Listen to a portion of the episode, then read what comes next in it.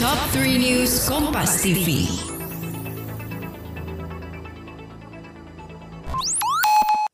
Eits, sebelum kamu mendengarkan ini, kamu sehat akan menemani kamu untuk menuju hidup lebih sehat.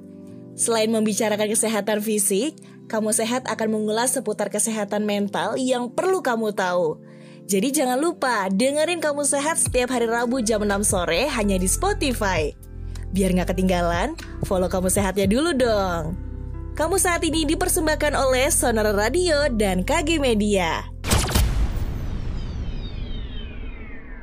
Halo Sobat Kompas TV, ketemu lagi sama saya Reni Mardika Sari dan sudah waktunya kita untuk update top 3 news hari ini. Kita ke berita yang pertama, Sobat Kompas TV, Presiden Joko Widodo resmi melantik Megawati Soekarno Putri sebagai Ketua Dewan Pengarah Badan Riset dan Inovasi Nasional.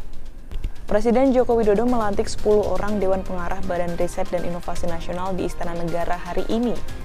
Presiden kelima Indonesia Megawati Soekarno Putri ditunjuk sebagai Ketua Dewan Pengarah yang akan bertanggung jawab langsung kepada Presiden. Selain Megawati, sembilan anggota Dewan Pengarah lain yang dilantik Presiden di antaranya Menteri Keuangan dan Menteri Perencanaan Pembangunan sebagai Wakil Ketua Dewan Pengarah. Kita ke berita yang selanjutnya, Sobat Kompas TV, Gubernur Anies Baswedan menyatakan jika DKI Jakarta siap dalam menghadapi musim penghujan kali ini. Anies menargetkan jika terjadi banjir di Jakarta akan surut dalam kurun waktu 6 jam. Dalam apel kesiapsiagaan musim penghujan yang digelar Pemprov DKI Jakarta, Gubernur DKI mengingatkan kepada seluruh warga Jakarta untuk siap menghadapi musim penghujan yang segera tiba.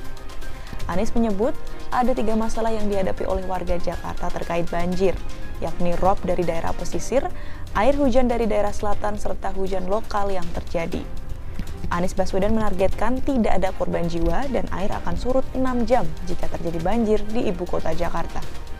Kita ke berita yang terakhir, sahabat Kompas TV, Presiden Joko Widodo menyatakan Indonesia harus berani menghadapi gugatan negara lain di Organisasi Perdagangan Dunia bila memperlakukan kebijakan larangan ekspor bahan mentah produk tertentu.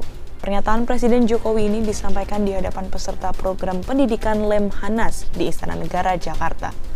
Menurut Jokowi, menghadapi gugatan negara lain adalah upaya Indonesia untuk mempertahankan hak negara mengolah secara mandiri produk bahan mentah minerba yang ada di dalam negeri.